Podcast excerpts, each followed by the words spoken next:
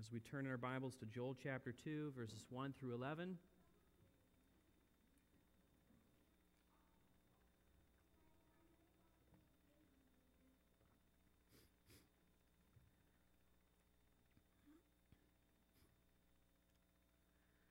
On July 20th, 1969, Buzz Aldrin, after Neil Armstrong had had his time on the moon, descended the ladder and he looked around and said, What a beautiful view. And then later, he, reflecting on what he saw, said, It's magnificent desolation. Now, desolation is not something you would associate with beauty or magnificence uh, because it, it speaks to loss, it speaks to emptiness. But the vastness of an untouched planetary mass object like the moon can give that sense of magnificence untouched by humanity. And it can cause a person to stand back in awe at the magnificence of it. Now, I think others have experienced similar things when they have perhaps visited the pyramids or the Inca ruins, or maybe they've seen some of the big constructed things in Greece or Italy that have fallen down and become ruins. I can, I can imagine also the conflicted feelings that would occur when you're looking at things like that because you, as you look at them, you, on the one hand, you, you realize all the human effort to construct something that massive, that intricate. And then you see the ruins, and there can be a sense of humility that occurs as you're gazing upon this, maybe by the size, maybe by the loss, from a very variety of of factors. But, uh, you know, it, it also speaks to how that a lifetime of effort and lifetime of work can be undone in just a single moment. In a single moment, a missile or an earthquake can totally level a city or a community. It's a humbling moment, and calamity is intended to be humbling. This is a this is a uh, picture of Dresden after the bombings during World War II. And you can see the leftover remains of some of the colossal effort of centuries of construction. Calamity is humbling. Being made in the image of God, it's natural for us to want to build things and to construct things because that's what God does. He, he makes, He forms, He creates. And so we have this within our hearts a desire to do these things. We've been given dominion, but dominion has its downsides. We can become filled with pride. We can become proud in our accomplishments, which can also be undone in a very quick moment. We become blind to the destructive effects of living as if God is non existent he is existent. And He never sends a calamity without a purpose into our world and into our lives. And in Joel 2, we are warned not to lose sight of God's sovereignty over the affairs of mankind. In our pride, we can think that we have constructed something, and even Christians can become confused about their own personal involvement in the world in which they live. God's sovereignty is exercised even in the military movements of the world. It's maybe easier for us to look at locusts and see them as an act of God, but we ought to recognize that nothing happens in this world without an express permission of our Heavenly Father. I want to read through this text. I'm going to pause at certain points and I want to explain a few details as we read through it. And then we're going to come back and we're going to walk through the main sections of this text. So I, I do invite you to follow along. In Joel chapter 2, verse 1, uh, we start reading Blow a trumpet in Zion, sound an alarm on my holy mountain. Let all the inhabitants of the land tremble. For the day of the Lord is coming, it is near. a day of darkness and gloom, a day of clouds and thick darkness. Like blackness, there is spread upon the mountains a great and powerful people. Their like has never been before, nor will again after them through the years of all generations. Fire devours before them, and behind them a flame burns. The land is like the Garden of Eden before them, but behind them a desolate wilderness, and nothing escapes them. This military movement brings scorched earth.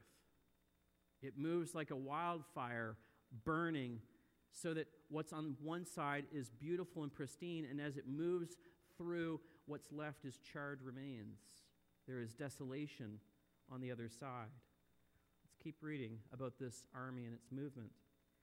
Their appearance is like the appearance of horses, and they're like war horses, they run.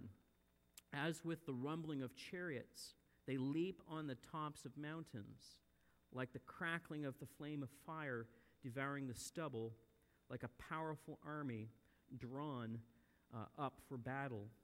And you can see the multiple use of the word like, like. Uh, and the appearance is like. This is a metaphor, this is a, a simile, this is telling us descriptive language. These are not exact, exact um, descriptives, but it's saying this is what it's like. And as we keep going in verse 6, it says, Before them peoples are in anguish, and all faces grow pale. Like warriors, they charge. Like soldiers, they scale the wall. They march each on his way. They do not swerve from their paths. They do not jostle one another. They march in his path. They burst through with, with weapons and are not halted. And so, what you see here is an efficient military machine moving. And then you have expansions a bit about how they move and how they do not even swerve. In fact, they, they march in line almost with like a psychological terror inflicted upon those who watch this massive movement, lockstep machine coming towards them. And it's descriptive of how they, they come in with, with efficiency, but also with invincibility and with stealth. Uh, in verse 9, it says, They leap upon the city and they run upon the walls. Uh, it's like they climb up into houses, there's stealth there, and they enter through the windows like a thief. There is an, just a remarkable, remarkable efficiency that's described here. Verse 10 and 11 are the last verses we'll read at this moment. It says, And the earth quakes before them, and the heavens tremble. The sun and the moon are darkened and the stars withdraw their shining. The Lord utters his voice before his army, for his camp is exceedingly great. He who exo- executes his word is powerful, for the day of the Lord is great and very awesome. Who can endure it? Now, the militaries that moved through Europe 60 some years ago created massive calamity, created massive confusion. You, you think that your life is disrupted because, you know, there's someone in the traffic flow that's going slower than they ought to, and that interrupts the flow of your day. Well, if you can't, if you can't even find food for the next five days, that's going to seriously disrupt your, your world. And that happened in Europe for many people. Very destructive, very destroy, destroying and they inflicted a kind of tribulation, a kind of trial. And it's remarkable that these things come into our lives. Now, I'm, I'm going from the, the metaphor here and coming to the personal and wanting you to see how you can apply this to your heart and life. God, who controls the movements of armies, is also remarkably adept at controlling those things which create trial in your own life.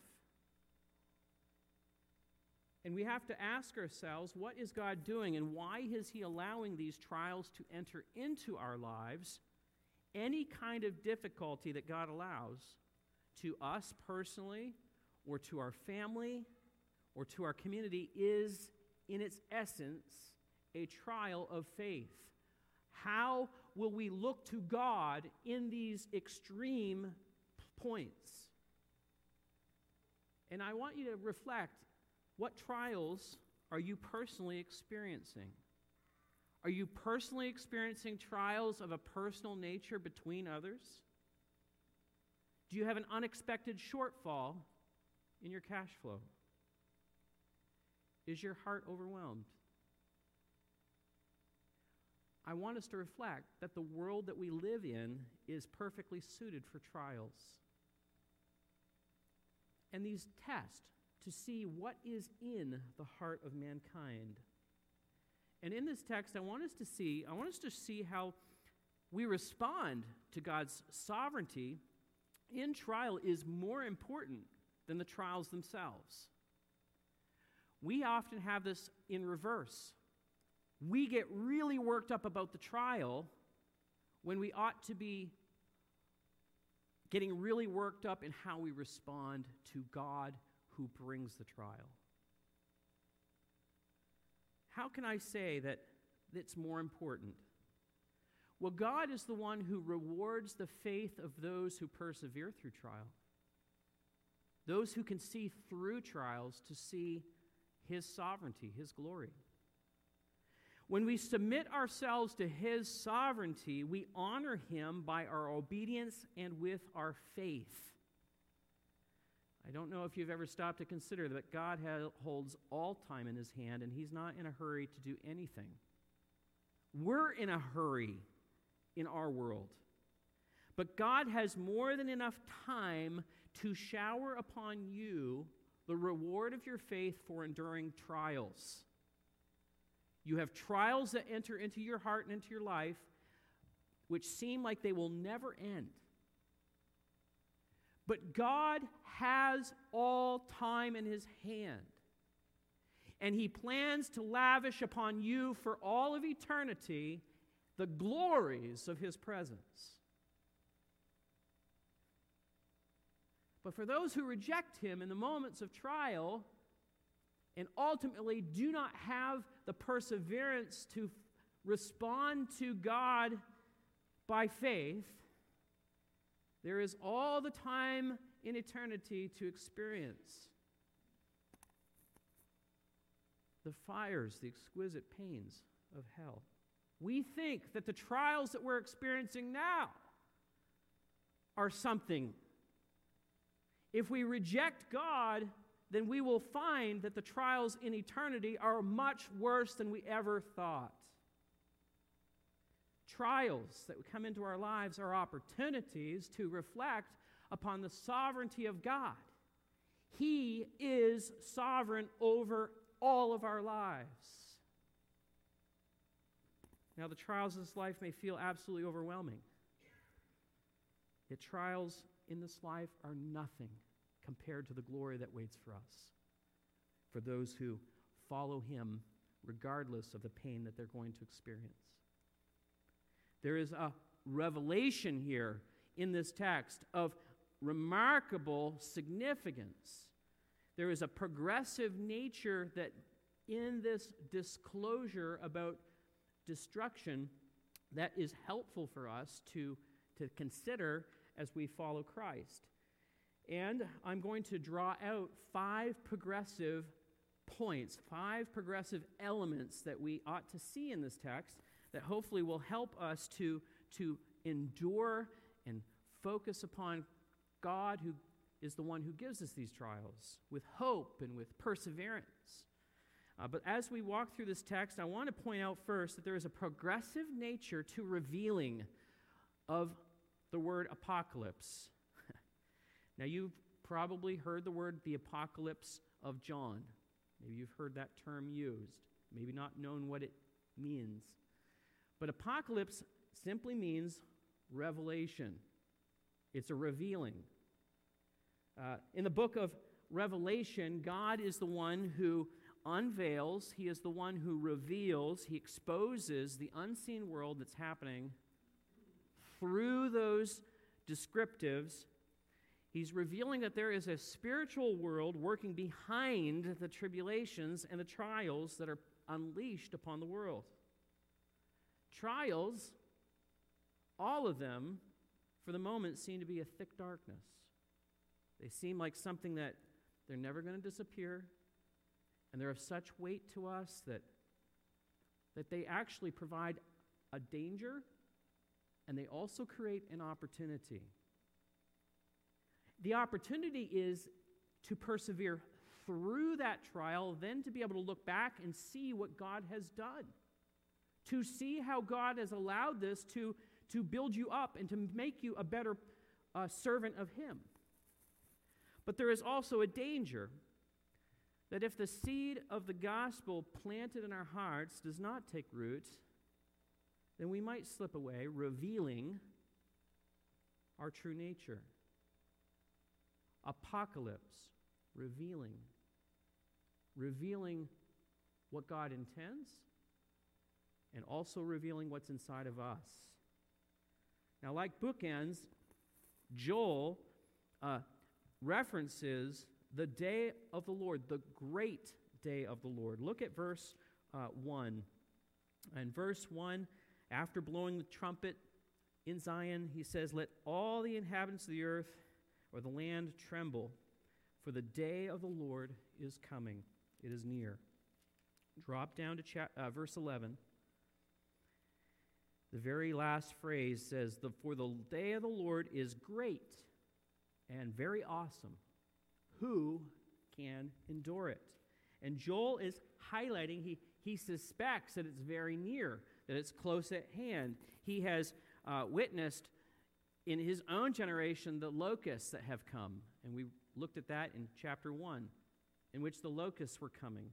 And Joel looks at that event and he realizes that there is, there is a, a proximity here towards an even greater day, an even greater cataclysmic event that's going to come upon the face of the earth. Both locusts both armies, both trials, they all are orchestrated by the hand of God. He wields judgment upon the earth. However, Joel is very clear here that what he is talking about is something that is coming which will never be outdone in the history of humanity. Verse 2 says, A day of darkness and gloom, a day of clouds of thick darkness, like blackness, there is spread upon the mountains a great and powerful people. Their like has never been before, nor will there again after them through the years of all generations. Joel sees something so significant coming that will never, ever be outdone. And this military that he sees will surpass any military known to man. That's the plain meaning of this verse. There have been some very difficult times in world history, but none are going to surpass this day. And so there is a revealing going on here. Joel is revealing to us that God has intentions to bring a, catas- a catastrophic, cataclysmic judgment in the future of which we have never seen the likes of before.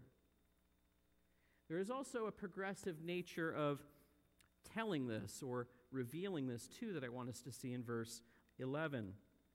In verse 11, we read this. In verse 11, the Lord utters his voice before his army.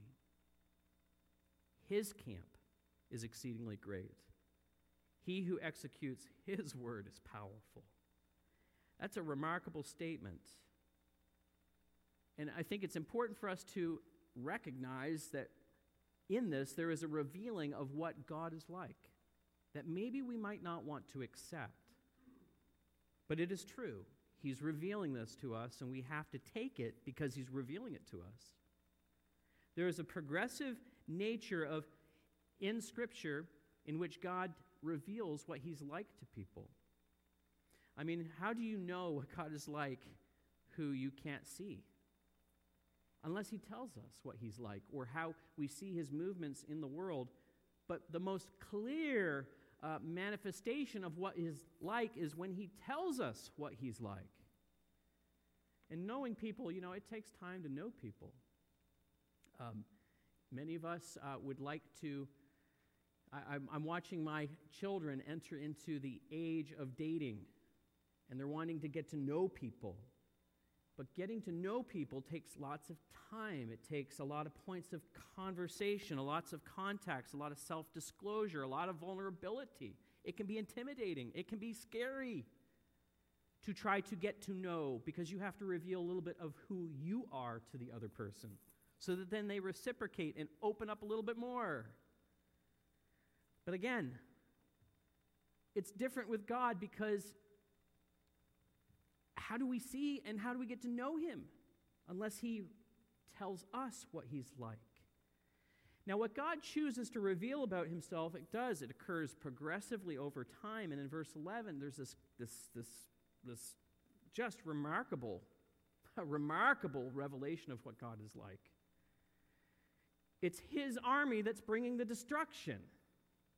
That's remarkable. Because when we look at evil events, we think, that can't be God. But this is what God says. He's the one who's orchestrated these things to occur. That's downright scary. And it's remarkable in verse 2, if you look back, verse 2, it talks about this great and powerful people who breathes out fire, who has this ability to invade like never seen before. And it's this army is led by the Lord. That's remarkable. I think it's very common for us not to know and purposely avoid texts at times that say some pretty strong things. Isaiah 45 7 says this I am the Lord, and there is no other. Besides me, there is no God. I form and create darkness, light from light, excuse me, I form light and create darkness. I make well being and create calamity. I am the Lord who does all these things. That's a humbling reality for us. It is God who leads armies out against Israel, just as he was the one who led Israel out of Egypt. He is the God who protects, he is also the God who disciplines. That might be hard for us at times to take. I see in verse 3 an analogy uh, that readers of the Old Testament would pick up on. Uh, verse 3 says, Fire devours before them, and behind them a flame burns. When God led Israel out of Egypt, there was a pillar of fire coming before and also behind. These are signals to tell Israel that the same one who guided them out of Egypt is now the one who will also discipline them. That's remarkable. And why is it difficult, though, for us to believe in God's sovereignty over evil? Why is it that we, we only believe, it seems, that God will allow us to win? Why are we less willing to say, like with Job, in which he said, Naked I come from my mother's womb, naked shall I return? The Lord gave, and the Lord has taken away. What did, what did Job say after that? Blessed be the name of the Lord. It may be that God intends that the trials of this life, which we experience in person, to have a revealing effect about ourselves, but also a revealing effect about Him. As we are revealed, do we show forth the fruit of the Spirit in the midst of trials? Or does the testing reveal that the Spirit is not in us? That's the progressive nature of the revelation of God Himself also through trials. He wants to know what's in man, and trial is one way of finding out what's in man. In verse 3, 6, and 10, we also see a progressive nature of this judgment.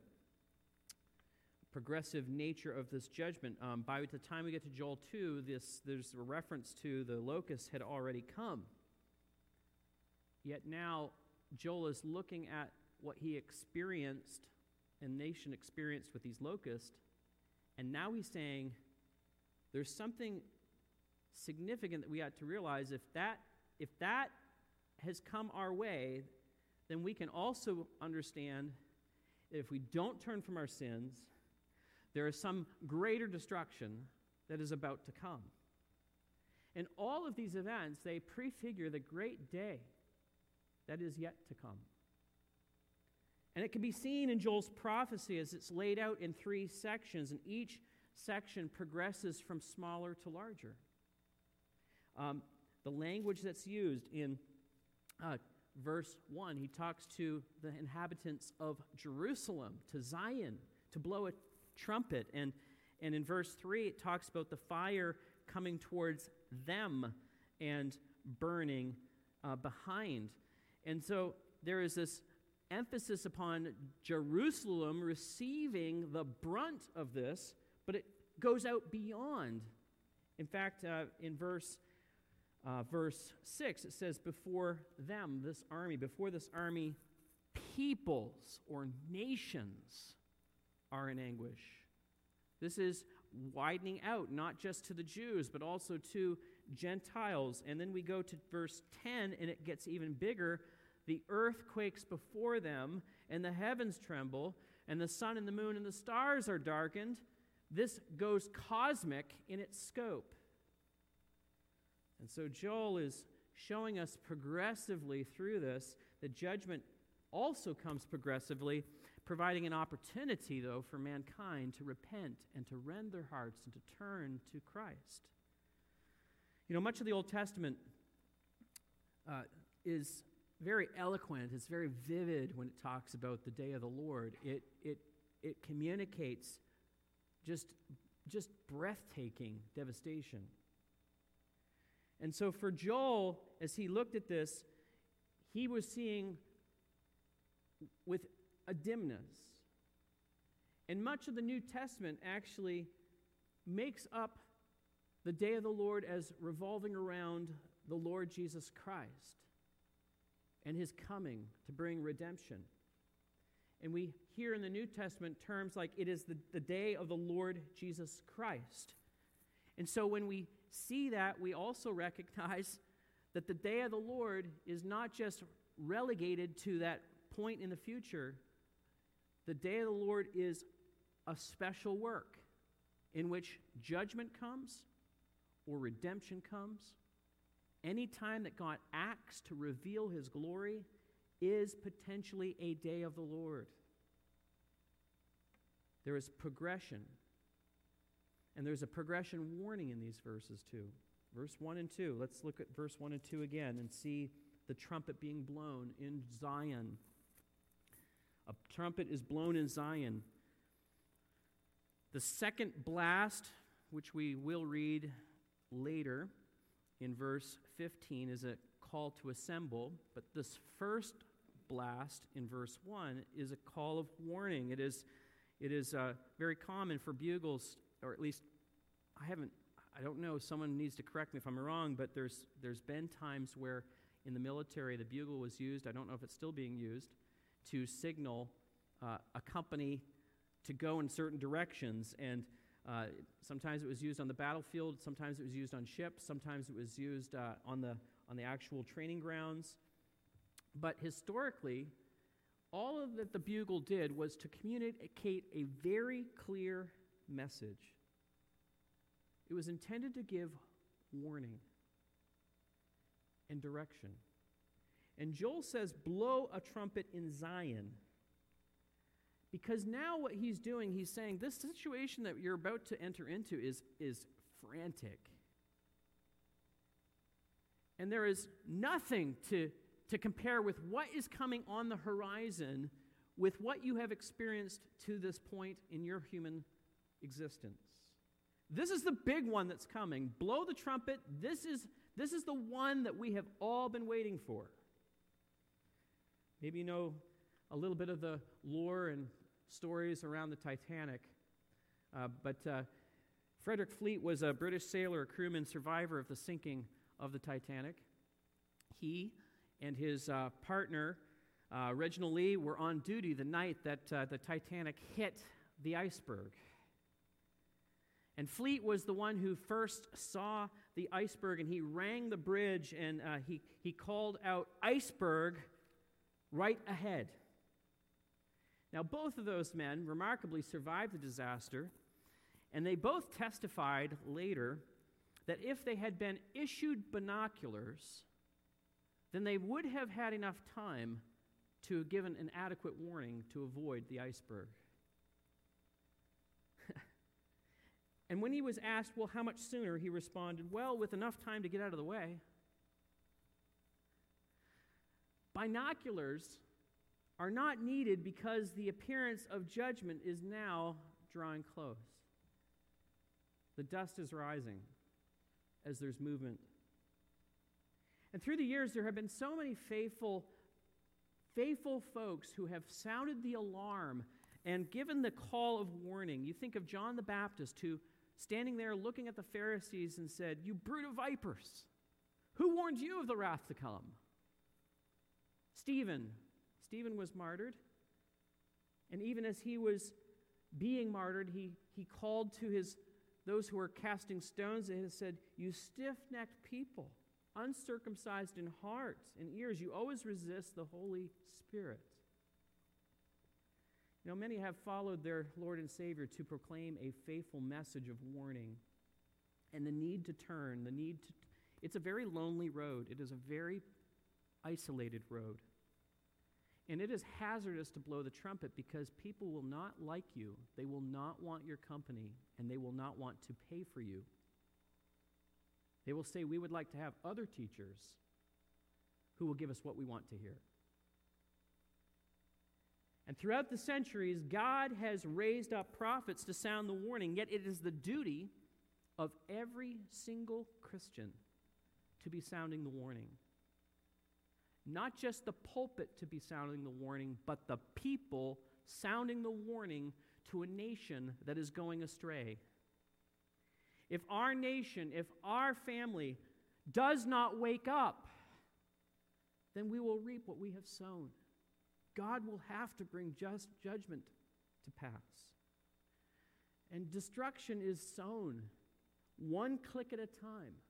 It is sown by one mifepristone at a time, one euthanasia at a time, one trafficked child at a time. These we may not personally be doing, but our society is doing them. They're bringing the potential of the wrath of God to come upon our own land. Through the centuries, I said, many have thought that they were living in that end time. We don't know the day or the hour in which the Lord will come. But it is really remarkable that the New Testament, in an uncanny way, references Joel's description of locusts coming and destroying the world in armies of that sort. Joel's warning actually occurs again. It's heralded after the fall of Jerusalem, and it indicates to us that all these warnings cohere together. There is a warning that one day there will be no more warnings, and the catastrophe to end all catastrophes will come. I want you to turn with me in your Bibles to Revelation chapter 9, and I want you to see the, the connection that John himself draws out of Joel's writing. It's on page number 1181 if you're using the Pew Bible. Revelation 9, verses 1 through 11, describes locusts summoned from the pit of hell, power to inflict pain and sorrow on those who refuse to believe in Jesus Christ. They're locust scorpions that, that inflict mankind. Let's look at verse 1, it says, And the fifth angel blew his trumpet, and I saw a star fall from heaven to earth. And he was given the key to the shaft of the bottomless pit. He opened the shaft of the bottomless pit, and from that shaft rose smoke like the smoke of a great furnace. And the sun and air were darkened with the smoke from the shaft. Then from the smoke came locusts out of the earth, and they were given power like the power of scorpions of the earth. They were told not to harm the grass of the earth, or any green plant, or any tree, but only those people who had not had the seal of God on their foreheads. They were allowed to torment them for five months, but not to kill them. And their torment was like the torment of a scorpion when it stings someone. And in those days, people will see death and they will not find it. They will long to die, but death will flee from them. In appearance, the locusts were like horses prepared for battle. On their heads were what looked like crowns of gold, and their faces were like human faces, their hair like women's hair, their teeth like lions' teeth. And they had breastplates of, uh, of iron, and the noise of their wings was like the noise of chariots with the horses rushing into battle. They have tails and stings like scorpions, and their power to hurt people for five months is in their tails. And they have a king over them, an angel of the bottomless pit. His name is Hebron. Excuse me, and his name is Abaddon in Hebrew. And in Greek, he is called Apollyon. Joel was looking forward. John, was also looking forward. And as he saw these things, he could, Joel could not perhaps even imagine the demonic locusts ascending out of hell, as it were, and the total devastation that will be inflicted upon humanity. Now, Joel is looking with binoculars, if you will. He's looking with binoculars into the, the haze of the fog, and he sees the day of the Lord as great and very awesome. John is also looking forward and seeing in the distance, and he recognizes this that no one will be able to endure it. No one will.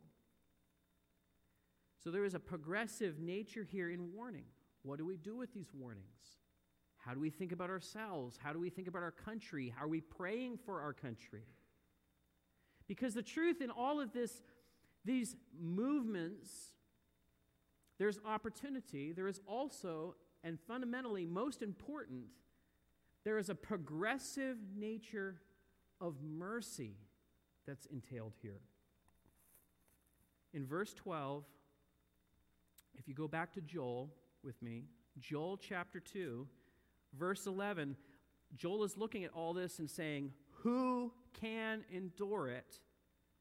And then in verse 12, he shifts his message and says, Yet even now, declares the Lord, return to me with all your heart, with fasting, with weeping, with mourning, and rend your hearts, not your garments.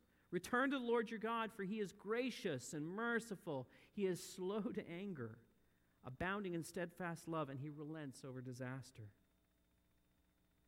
How do we return to the Lord? We do it with all our hearts. How do we do that? We rend our hearts and not our garments. We don't just go through the motions of participation in a body, but we rend the heart with a heart of sorrow. We are sorrowful, and that's when we find the comfort that we desire. Jesus said, Blessed are those who mourn, for they shall be comforted. There once was a man who had two sons. The younger of his sons came to his father and said, Give me of my inheritance, that I might have it now to spend as I would wish. And as you know, the story goes on. The father divides up his property and hands off one piece to his younger and one to the older. And the younger goes off into a distant country, and as he's there, he spends his money riotous living He's very reckless, and very quickly he becomes in great need. The, the famine was severe. He hires himself out to a laborer to feed pigs. And being in hunger, he, he wanted to be fed with the, with the very husks, the pods that those pigs were being fed with. That's how low and how desperate he was.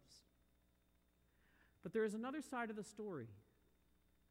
The other side of the story is this that there is a watchman. There's a watchman who's keeping an eye on the distance.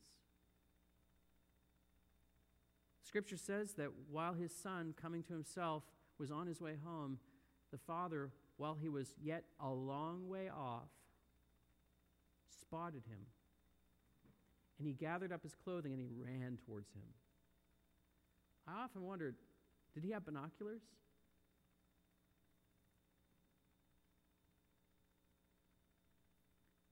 See, we look with binoculars towards judgment, but God is looking towards us with eyes of mercy.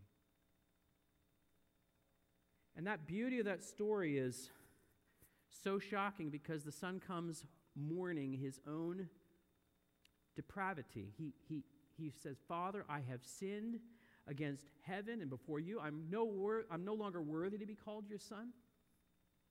It's a beautiful story because there's a great reversal.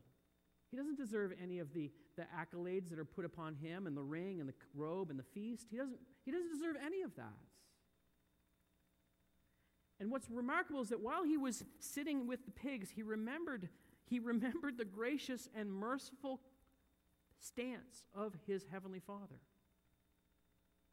The young man was facing in his own time the day of the Lord. He came to a point of desolation.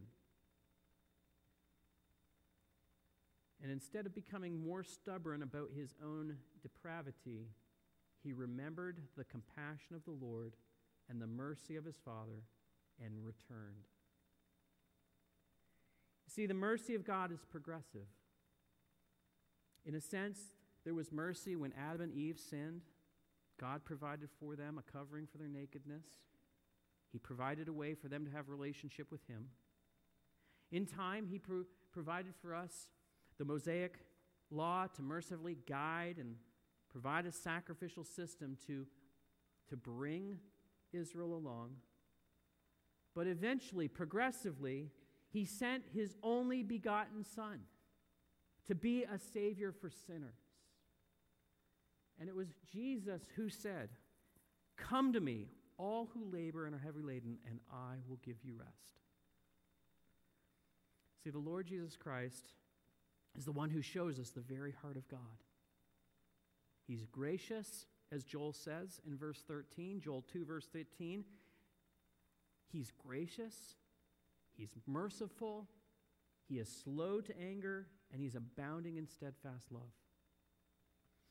That young man experienced a severe trial. The locusts ate all his resources, but he rent his heart when he humbled himself and wholeheartedly came back to his heavenly to his father. And so this all brings me back to, to Joel and, and to help us to realize that trials are intended to draw us towards our Heavenly Father rather than to drive us away. How we respond to God's sovereignty in trial is much more important than the trials themselves. And to this, I want to append a couple of questions for us to consider as we close. Considering the certainty of the coming day of the Lord, you know it's coming. Why do we put off the necessity to rend our hearts? Does the certainty of, like, oh, I have no condemnation, lull you to sleep?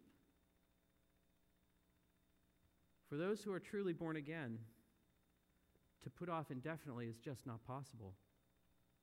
You will come back. But don't play games with God. Don't play games with God.